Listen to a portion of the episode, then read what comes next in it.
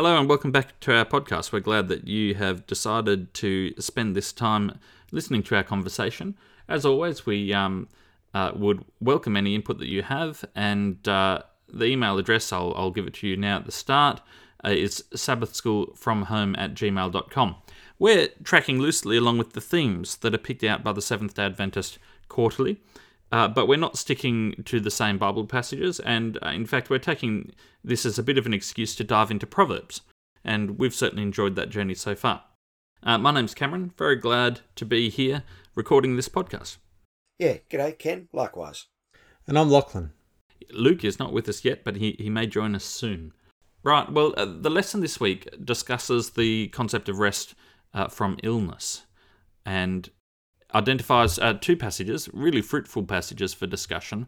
One of them is the uh, paralytic man who's is lowered uh, down to Christ through the roof, and the other is uh, Elijah sick at heart. Um, and the lesson talks a bit about mental illness. We're gonna we're gonna look at those same two themes. We're gonna look at, at physical health and mental health as described in the book of Proverbs. I might kick us off in Proverbs three. I was intrigued by Proverbs 3, verse 8, which reads, Then you will have healing for your body and strength for your bones. So that's clearly connected to this idea of, of healing and rest from pain. But it starts with the word then. So I wanted to know what is this following on from? So Proverbs 3, verses 5 to 8 uh, sound beautiful. Listen to this Trust in the Lord with all your heart. Do not depend on your own understanding. Seek His will in all you do, and He will show you which path to take. Don't be impressed with your own wisdom. Instead, fear the Lord and turn away from evil. Then you will have healing for your body and strength for your bones. So there's an implication here. We've talked about the wisdom part in the last couple of episodes. You know, don't don't trust in your own wisdom. Don't be impressed by your own wisdom. We've talked a lot about this. The the selfishness, the self aggrandizement that can come with being so proud of our own wisdom. So don't do that. Trust in the Lord. We've talked about that. Seek God's will. That sounds like a noble aspiration and activity. And then there's this word then. Then you have healing for your body. And I like the sentiment so much, but frankly, it troubles me a little bit because don't we all know of people? Maybe some of us have even been there who have been pretty earnest in their trust with the Lord and have definitely been seeking God's will, and I don't think have been too impressed with their own wisdom, and yet they haven't had the healing for their body that they've been earnestly seeking. Um, so, is is Proverbs three here being just a little bit too simplistic? Um, what do we do with this sort of passage? Well, we have to take it uh, in in the context of many people who endured many hard things, as recorded in the Bible. And uh, last week, the lesson referred to the story of Joseph. And there's that uh, passage that I find a little bit enigmatic, but obviously Joseph didn't. He, found, he was perfectly at peace with it, where at the end of his life, he was able to say, it's pretty clear in retrospect that this there was a meaning and purpose behind that wasn't wasn't apparent at the time. Mm. And um, surely many of us will have that experience in heaven, presumably you know, the Bible uh, does have statements, and there's the statement of Christ, isn't there, that anything you ask for in my name, uh, if you say to the mountain, go cast yourself into the sea, it will. They're, they're equally difficult passages. C.S. Lewis, just to get in early, uh, made the comment that um, uh, that uh, once that Christians that he spoke to at least seem to regard the Gospels as very simple and straightforward, and then Paul, Apostle Paul, had to come along and make everything so much more complicated. But it was Lewis's opinion that it was exactly the opposite way around. He said all the hardest things in the New Testament are statements that come from the mouth of our Lord Himself. well, I think that's true. I mean, the whole issue of healing, I'll be honest, the whole issue of healing is one that troubles me. It's easy to walk away from the Bible with the feeling that healings happen left, right, and center all over the place. And it's helpful to remember that even within the Bible narrative, there are bursts or periods or pockets of of more intense miraculous activity recorded and then vast passages of time with with very little recorded. Um, and yet you know in our own christian experience in our christian community today we have some some parts of the christian community who are really adamantly focused on the the reality of regular frequent, everyday miracles. And then you have other people within the Christian community who find that such a such a difficult way to make sense of the of the observed world that they they are a bit a bit more hesitant to describe things as being miraculous. You know, healing healing is a really challenging one for me because the majority of people who pray for it don't get it. Well, yeah, but no one gets it in any permanent sense. Like I know that I've had conversations with mum about this, who, who works in an aged care home. She said that you know miraculous deliverances don't happen in an aged care home, and like even Lazarus got old and died. Yeah, yeah. One one of the things that, and we talk about the miracle of healing, uh, the flip side of that, uh, and I want to be careful here to respect the confidences of a dying friend, but um, is when it's obvious that healing that has been prayed for is not occurring. Why is it then that there is a painful lingering, hmm. even for a person of faith? Hmm. Yeah, I think this is so hard. I think it highlights, though, you know, this idea of rest and rest being tied up. You know, to me, it's really profound that in the recorded ministry of Jesus, he he seems to be a compulsive healer. You know, it, it's it's so much a part of who he is and the way he interacts with the world. He he can't just go past people. There's a blind beggar beside the road, and his disciples are turning the beggar away, saying, Just be quiet, just be quiet. And Jesus stops his entourage and kind of says, No, we're not turning this guy away. This is this is the core of who I am.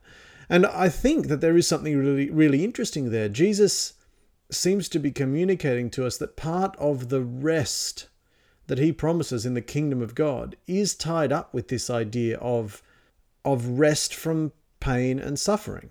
So I, I really like the idea. I, I, I see great merit and great value in that as a biblical theme. And that's why I find it challenging because, um, you know, it, it it's obviously not super regular. Um, otherwise, hospitals would be going out of business. Unless, and another way of seeing this whole thing is, you know, hospitals are participating in the miracles of healing all the day, all the time, you know, all through the day, and that that is true, I suppose. The other side of that difficulty comes from the promise that Jesus made you, will do greater things than these. Uh, you've seen these things done, and you will do greater things than these. And yet, today, in the world that I live in, aside from those medical miracles, if we can call them that, uh, I've not, frankly, ever seen a uh, miraculous uh, healing. Um, perhaps that's because I haven't prayed for them. Uh, but but so often we tell ourselves, well, well, you know, look, you shouldn't feel guilty about that because there are these gaps, and that was Jesus. But but if if the core of his being was healing, um, uh, then why do we not see that now? Uh, that's and and maybe we should be feeling guilty about not seeing that now. Maybe we should we should really be confronting the issue. But Ken, um, the trouble is that Christ didn't say that to you. He said it to the people in his immediate surroundings, many of whom did go on to do things just as miraculous. and so, I mean, that's that's that's one point. But doesn't it doesn't address the core point that that No, central aspect of core. Jesus' ministry was healing. There's also an element to, I mean, this is touching on the separate issue but related of of prayer and intercessory prayer. And um, there's a another essay, C.S. Lewis essay on the um, problem of intercessory prayer. And he, he begins by saying, Look, uh, I have a problem with intercessory prayer, and, and don't think you're going to solve my problem by telling me there are many other sorts of prayer. I know there's many other sorts of prayer, and maybe intercessory prayer is not very important, but it's important enough that we were told to do it.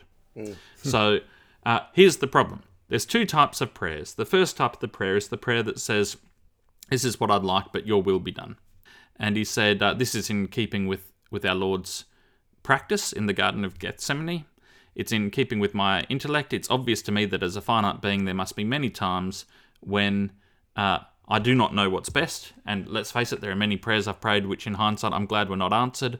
Uh, the prayer of submission, the prayer that says, This is what I want, uh, but your will be done, is, is a form of intercessory prayer that I'm very comfortable with.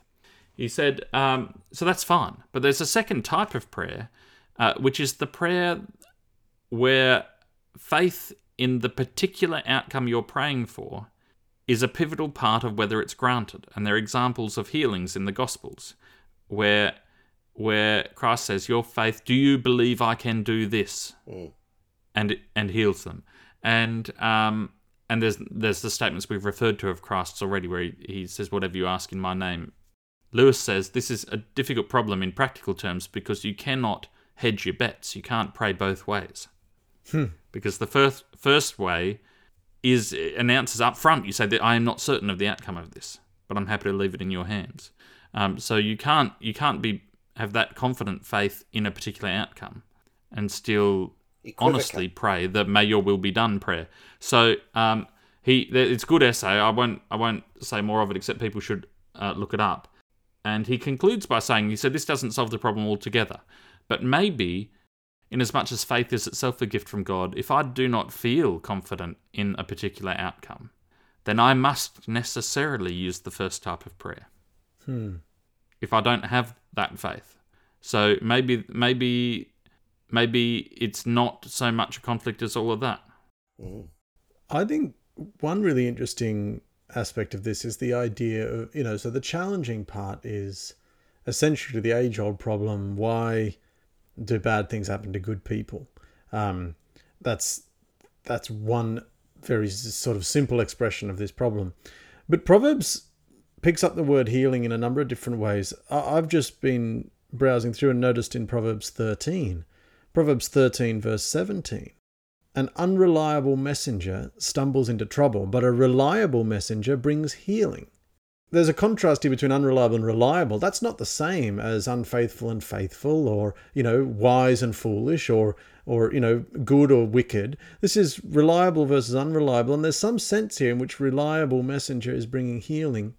Presumably, that's not quite the same thing as you know, physical healing from a terminal illness.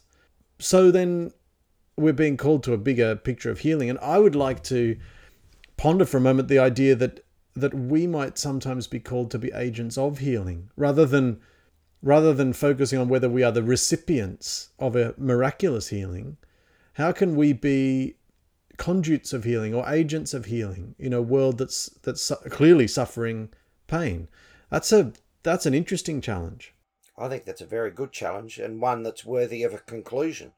It's an interesting perspective, Locke, to to bring to other verses that that talk about uh, illness within Proverbs. Uh, the one that I'd pulled up for today's discussion was Proverbs thirteen twelve. Hope deferred makes the heart sick, but a longing fulfilled is a tree of life. Inasmuch as the lesson addresses mental illness, mental illness is a significant problem. You know, I think it ought to be part of our discussion, and there's a sort of a level at which this is true that's sort of a trite when you don't get what you want makes you very cross.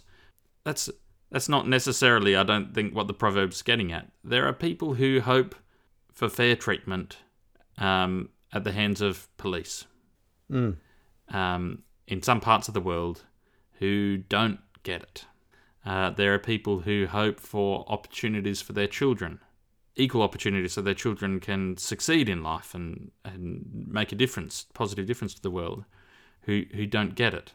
And having having a hope, a real longing for something that's genuinely good, and having it uh, deferred, makes the heart ill. Hope is, of course, something that is inevitably deferred. Uh, it is something that you do not have now. You hope for some future uh, good. Uh, that's the nature Yeah. of hope, is that it doesn't exist here now. It is what we want, so it is inevitably deferred.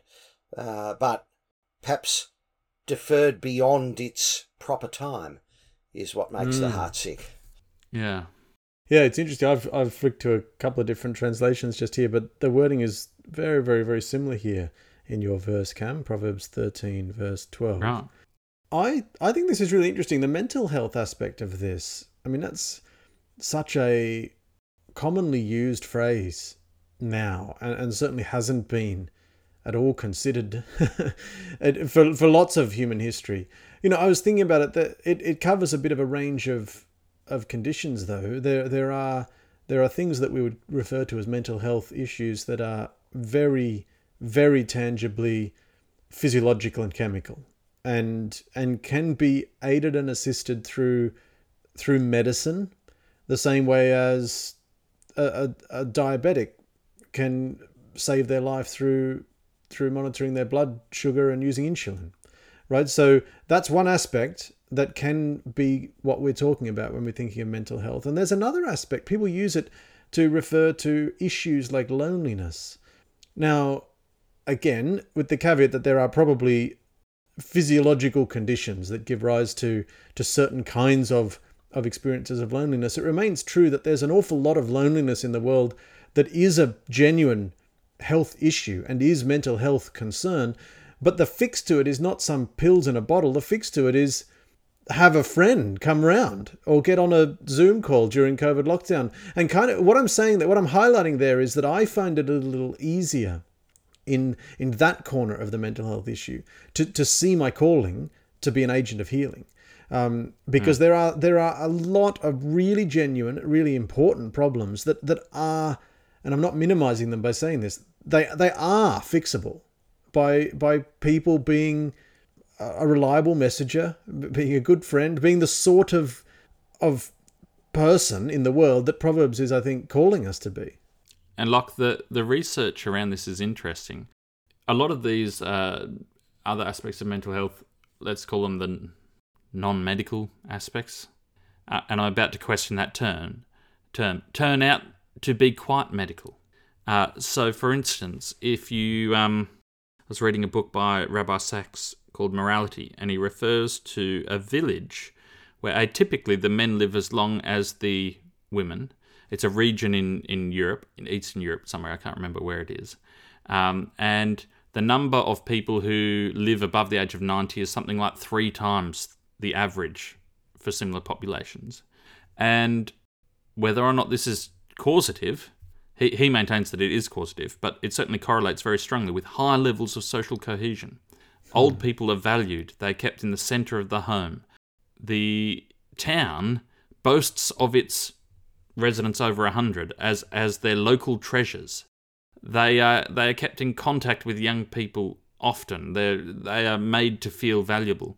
And uh, I'm now I'm now going to say something that's unreferenced, but I have a feeling that in a recent uh, staff, I have a memory that in a recent staff meeting where we were talking about mental health problems in um, at school, that our assistant principal told us that uh, social disconnection uh, has a greater impact on longevity as smoking.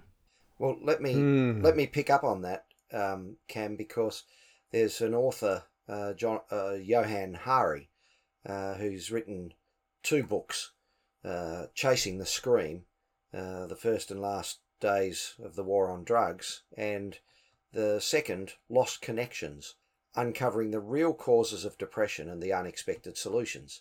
Um, and uh, uh, his thesis is that uh, the treatment for addiction is not the way we've currently done it. What causes addiction is lost connection. Um, and so that sense of community. What's fascinating about that to me in today's society is that on one view we're more connected than we ever have been. Hmm. But is it perhaps not the sort of connection that we really need? You was it you Ken or someone at my work described sitting on a plane and watching someone take a selfie for their social media feed? Listen, it was it was me. I, I, was getting on an aeroplane in days when one did get on an aeroplane and travel somewhere, um, and I was walking down the aisle, and uh, this sullen, sad, Frazzled. depressed looking lady was putting her bag up in the locker overhead, uh, and then uh, uh, she she pulled her phone out of the bag and sat down in her seat, leaned her shoulder right up against the window of the aeroplane to frame her face, put on a wonderful broad smile and held her phone out and took a selfie, uh, and then put it away and resumed her, uh, you know, terrible look. Um, and I thought, is that the world that we've created? Our sociology teacher uh, has given several talks about students talking about levels of social connection. And students of particular ages are more susceptible. In early high school, you're really susceptible to comparing yourself to, to your friends. And social media makes that so much possible, and it gives you so much more control over the image you present, which means you have to be so much more careful and devote so much more time and thought to presenting the right image. And uh, you know, he put a picture up of his daughter at the tulip farm at Cable, uh, at Table Cape. He said, "Isn't this wonder? Isn't this beautiful picture? I, I put this picture on Facebook." And then he said, uh, half an hour before I took this picture, uh, she threw up in the car. And this is a, you know, third, the, the girl was about three years old. This was the third change of clothes for the day, and we were completely frazzled. Did I put any of those pictures on Facebook? No, he said so. the trouble with social media is that it's not a safe place to make yourself vulnerable. It's really interesting because it can be, and sometimes it is, um, mm. but so frequently it isn't. Uh, so is that an important issue there, Cam? Is making yourself vulnerable or being feeling feeling able to admit one's vulnerability is that an important element of the kinds of connection that are going to be helpful in this in this sort of you know is that part of what was the verse I read? Um, being a reliable messenger that brings healing. Oh, Luke, it's good to have you join our discussion. We're, we're deep into a discussion about what Proverbs has to say about health and healing. Yes, well, I, am late because I was just talking uh, to and with colleagues, um, or to and about colleagues in Lebanon uh, regarding potential funding that we are trying to get for their office. And they were explaining to me what the situation in Lebanon was like.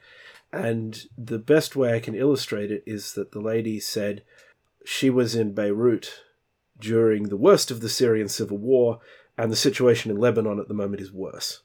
Right. Oh dear. mm. So, if you want to talk about escaping pain and suffering, um, spare spare a prayer for people in Lebanon because that country is experiencing something along the lines of what happens when a country disintegrates. Yeah, well, Luke, I mean that that highlights the challenge, uh, a big part of the challenge in my mind surrounding this this whole issue of healing. And and just before you arrived, we did note one element of healing. Sometimes it's probably helpful for us not to ponder how we can be the recipients of the healing we desire, but but rather ponder or request or or meditate on how we can be agents of healing. We we noted the challenge, and as you share that that situation, I, I note the challenge even more keenly. Yeah, I mean, it's often um, the case that uh, people who uh, suffer the most angst about the sort of problem of pain and suffering at the abstract philosophical level are people from cultures who have not had to experience quite. And, and look, I, I will say, Cameron, for me, I mean, I've not experienced any substantial pain and suffering in my life. Um, uh, the most uh, grief I think that I've experienced was uh, the death of uh, my grandmother, um, uh, which was not unexpected. Um, and I, I, live a comfortable Western middle class life. Uh, I, I, I then agonize about the problems of pain and suffering in the world uh, and come up with all of these theoretical reasons why uh, that might cast doubt on the goodness of God. but who am I to speak about that? if if there are those who are experiencing the suffering who find uh, hope, who find relief, um, who find comfort in God, uh, then surely that is enough to answer my philosophical questions. Mm. And yet they remain. I mean, uh, they they are good questions to keep asking, Ken. Even even if we can't come up with good answers to them, I think there's a fundamental misunderstanding that we generally all have, in that questions have to have answers to be valuable, mm. or they have to have definitive answers. I, I wonder whether it might be that that's a that that we live in that tension uh, between the uh, the questions and the answers. Um, and, and I wonder whether there might be some way that Proverbs 14 and verse 13 might play into, into that. That says, even in laughter, the heart may ache, and joy may end in grief.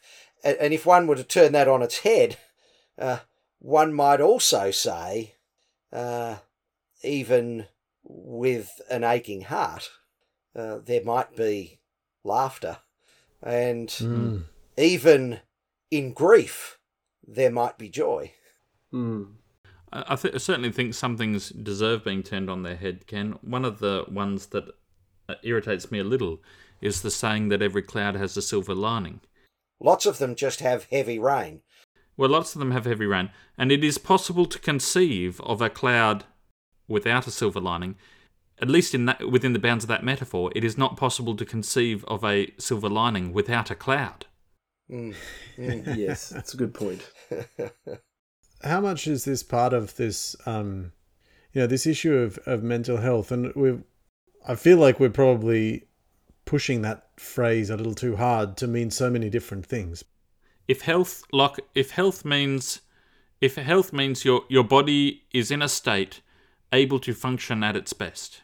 I mean, what what makes a failed kidney unhealthy is that it interferes with your ability to function. If hmm. if things like depression are doing that, or even loneliness, or you know some of the sort of less in inverted commas medical th- aspects of of mental health, if they're interfering with the ability to make you know live the best life for other people as well as yourself. It, well, not just live the best life. Let's not abstract it too much, and let's not do its importance any sort of disservice. I can illustrate this really cleanly, as I did just the other day talking on this topic, because it's been proposed, and I personally think it's long overdue in some areas, um, that you sick days be extended to to all forms of, of of unwellness that may inhibit your ability to work. You know, and the immediate response to that is, oh well, people will fake being depressed or fake, you know, they'll take sick days when they're a bit sad, as though nobody's taken a sick day when they had a runny nose before, or a sick day when the footy was on and they thought they could get away with it, um, even though they posted themselves at football on Facebook. But you know, it, it, that's you know that that's the excuse. But here's the thing: a lot of jobs these days rely quite a bit on your brain being up to task and on task. They don't Hmm. require your body to do anything very much. We're talking about using a computer with an internet connection most of the time. If I break my leg, which is a perfectly valid reason to have a sick day, doesn't impact my ability to do my job at all. But if I am extremely depressed, I cannot do my job. Hmm. So why is Yeah. breaking my leg a more valid reason for a quote unquote sick day than being depressed? Can I Hmm. respond to that in two ways, Luke? One is to tell a story on a friend, uh, without naming them, a very good friend of mine, um, who uh, took a sick day uh, from nursing duties uh, to go snow skiing, um, and in fact did break her leg while snow skiing. Uh, so the sick day was justified, no doubt. There's surely divine intervention in that one. I, I, I, I was not there for when she had to explain how she broke her leg snow skiing on her sick day. Um, but uh, so so you, you did refer to breaking your leg, not in, interfering with what certainly did interfere with her ability to do her nursing duties. Um, uh, so that's that's that's a wonderful story. But the other thing that you raise, uh, Luke, is um, one that I think is worthy of exploring, and, and that is you have drawn a distinction between the wellness of mind and wellness of body. I wonder whether it's worth exploring the connection between the fully functioning human being as a whole entity rather than just reducing us to our component parts. Hmm. Well, no, that's a very good point, and I, I think it, it reinforces you can justify sick days for things like depression and anxiety just based on the mental component alone. When you take the holistic view, and they absolutely do impact your body physically, it is all interconnected. When you take the holistic view, the case only strengthens. Hmm. And you must take the holistic view from this perspective. And, and this just shows how you cannot separate those two things. Because you say, well, it relies on my mental function. And so it doesn't matter whether I've broken my leg. But how is that mental function conveyed? It is only ever conveyed through your physical presence. Now, it might not be the large parts of your body that are doing that. It might be your fingers on a keyboard. It might be your vocal cords and the air coming out of your lungs.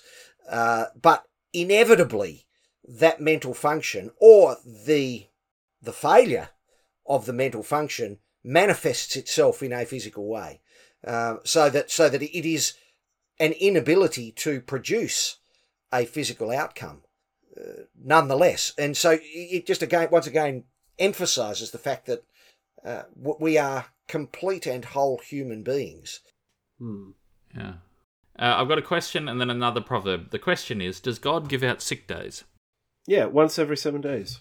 Only if supported by a medical certificate. That, does that mean we need a medical certificate for, uh, for Sabbath? Okay. Um, I'm going to leave that question now. I'm sorry. I'm sorry we ruined it, Cam. Sorry, mate. Pro- Proverbs. I, I liked all the answers I got. I thought that that was a pretty good coverage.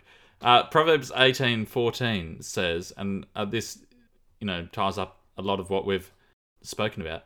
Uh, the human spirit can endure in sickness, but a crushed spirit who can bear?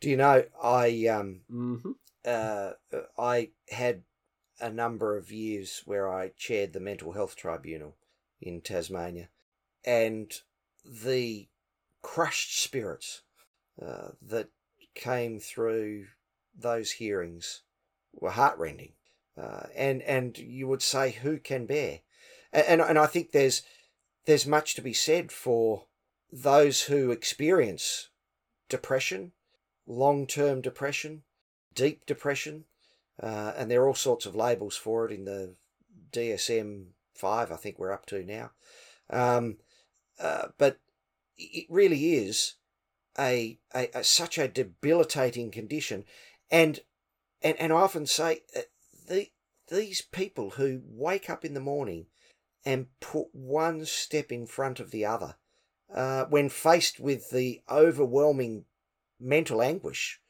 uh, that they're experiencing now. Now that's courage. Uh, jumping out of an aeroplane is titillation.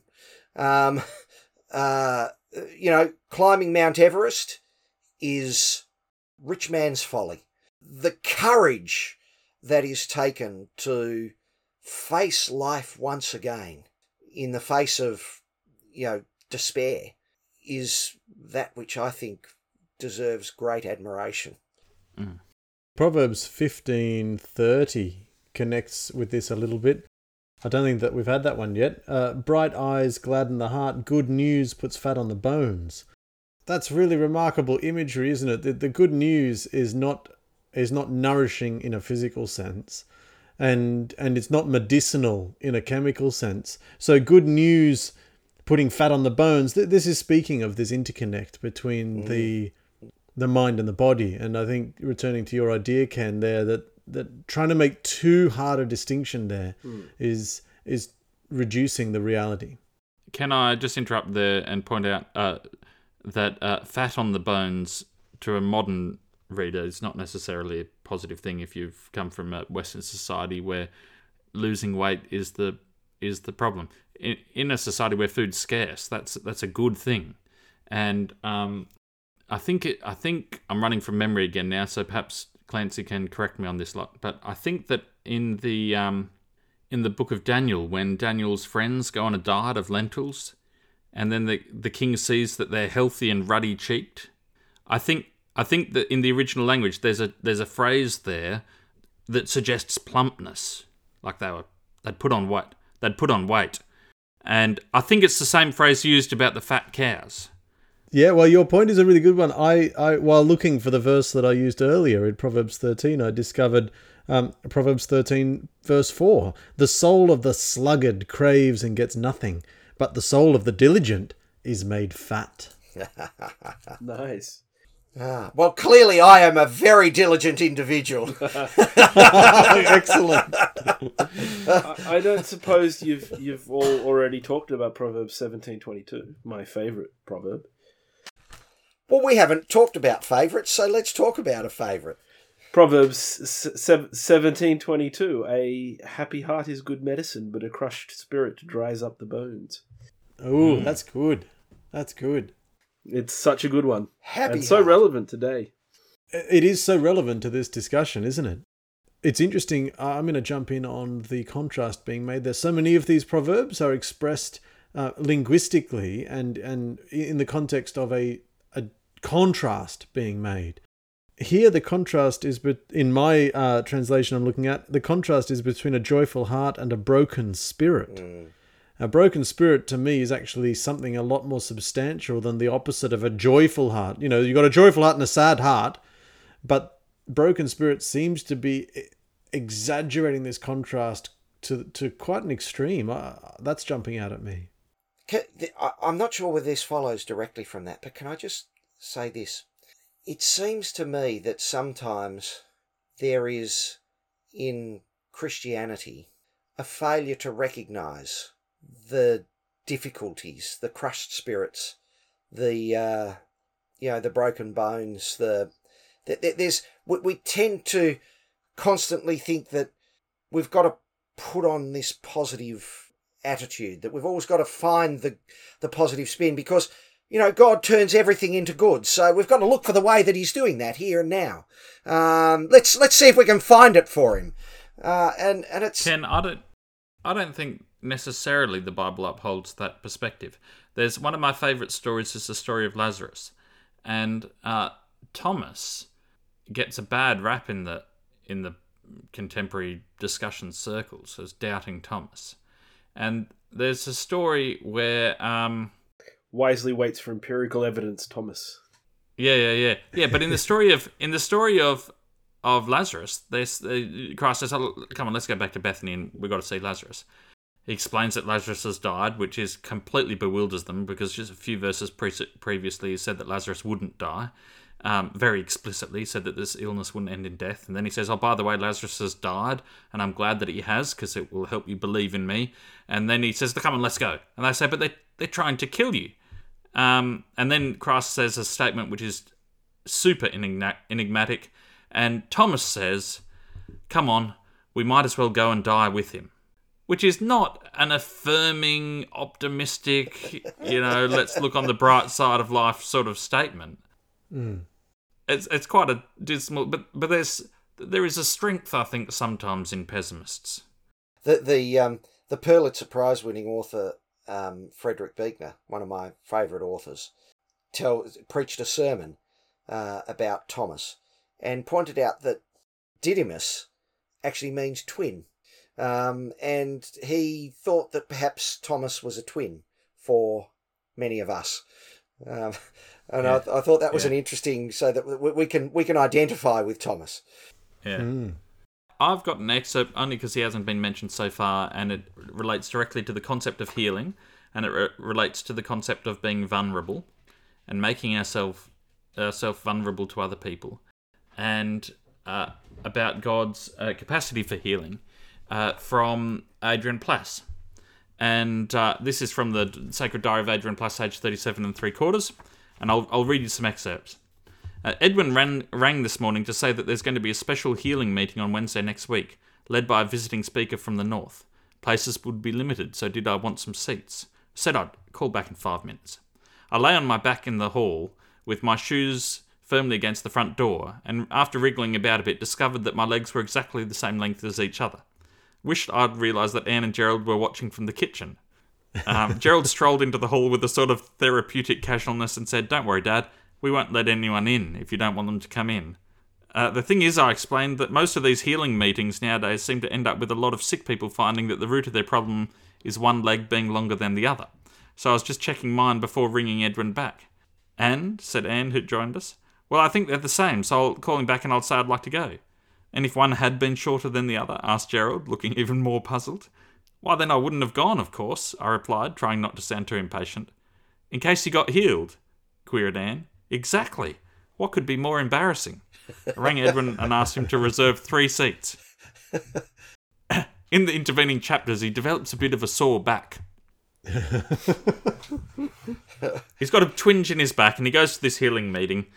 they walk in, and the evening starts with some choruses led by one of those people who Gerald says have A levels in ecstasy.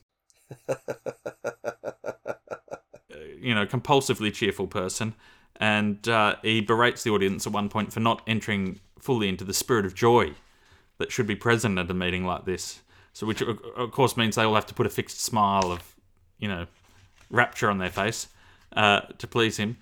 Then the then the guy stands up who's going to run the healing session, and and he says, uh, first of all, there's a young lady who's injured her arm, and he calls the lady up and prays for her, and she takes off her the bandage off her arm, and it's healed. Uh, suddenly felt scared, hadn't banked on there really being a god who really told people real things about real people, wanted to hide, but where? And then the man from the front says, and now I think there's a couple of folk with back problems. One of them is a bruise at the base of the spine.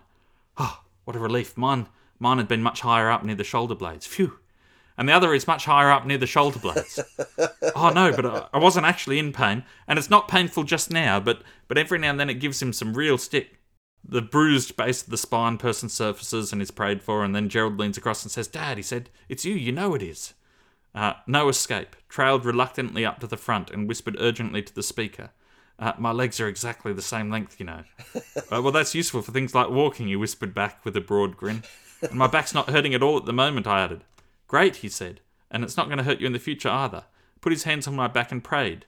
Felt a sort of heat go through me, but nothing else. As I turned to go back to my seat, he whispered, God likes you, lad. He really does.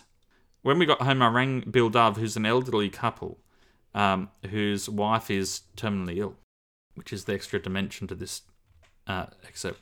Uh, the thing is, Bill, I said, I was scared when it looked as if God was really there and really did exist. Uh, so does that mean I never really believed in him before? Heard Bill chuckle at the other end of the phone. Doesn't mean any such thing, he said. It just means that up till now you've had faith bunged away in your heart, and tonight you had it shoved into your head. Always a bit of a shock, you'll handle it, don't worry. I said, How's Kitty, Bill? Booked for home, I'd say, said Bill quietly. Hmm. Uh, that doesn't answer any questions. I cried when I last read that. Yeah, yeah, mm. yeah. It's um, it's it's difficult knowing uh, exactly what, what life all means. The the joys we experience are just as inexplicable as the sorrows, and um, I I think for every discussion that that we have about problems of illness and healing, we ought to have a similar discussion about the irrational nature of joy and happiness. It's interesting that we feel so entitled to well-being. Mm. I, yeah, I don't know exactly what to make of that, but I'm sure our listeners have many many thoughts to share with us, and they can they can send their thoughts through. We know that a lot of you are in shutdown, in lockdown again, and um, we I know that you are Luke and you are Lot, and uh, Ken and I seem to have escaped for now. The plague-ridden mainlanders have been kept at bay, but certainly there's lots of people um, doing it tough, and uh, we our thoughts are with with everyone who is. And uh, please feel free to share this podcast with anyone who you think would benefit and to uh, share any of your thoughts with us also. And we hope you join us for our discussion next week.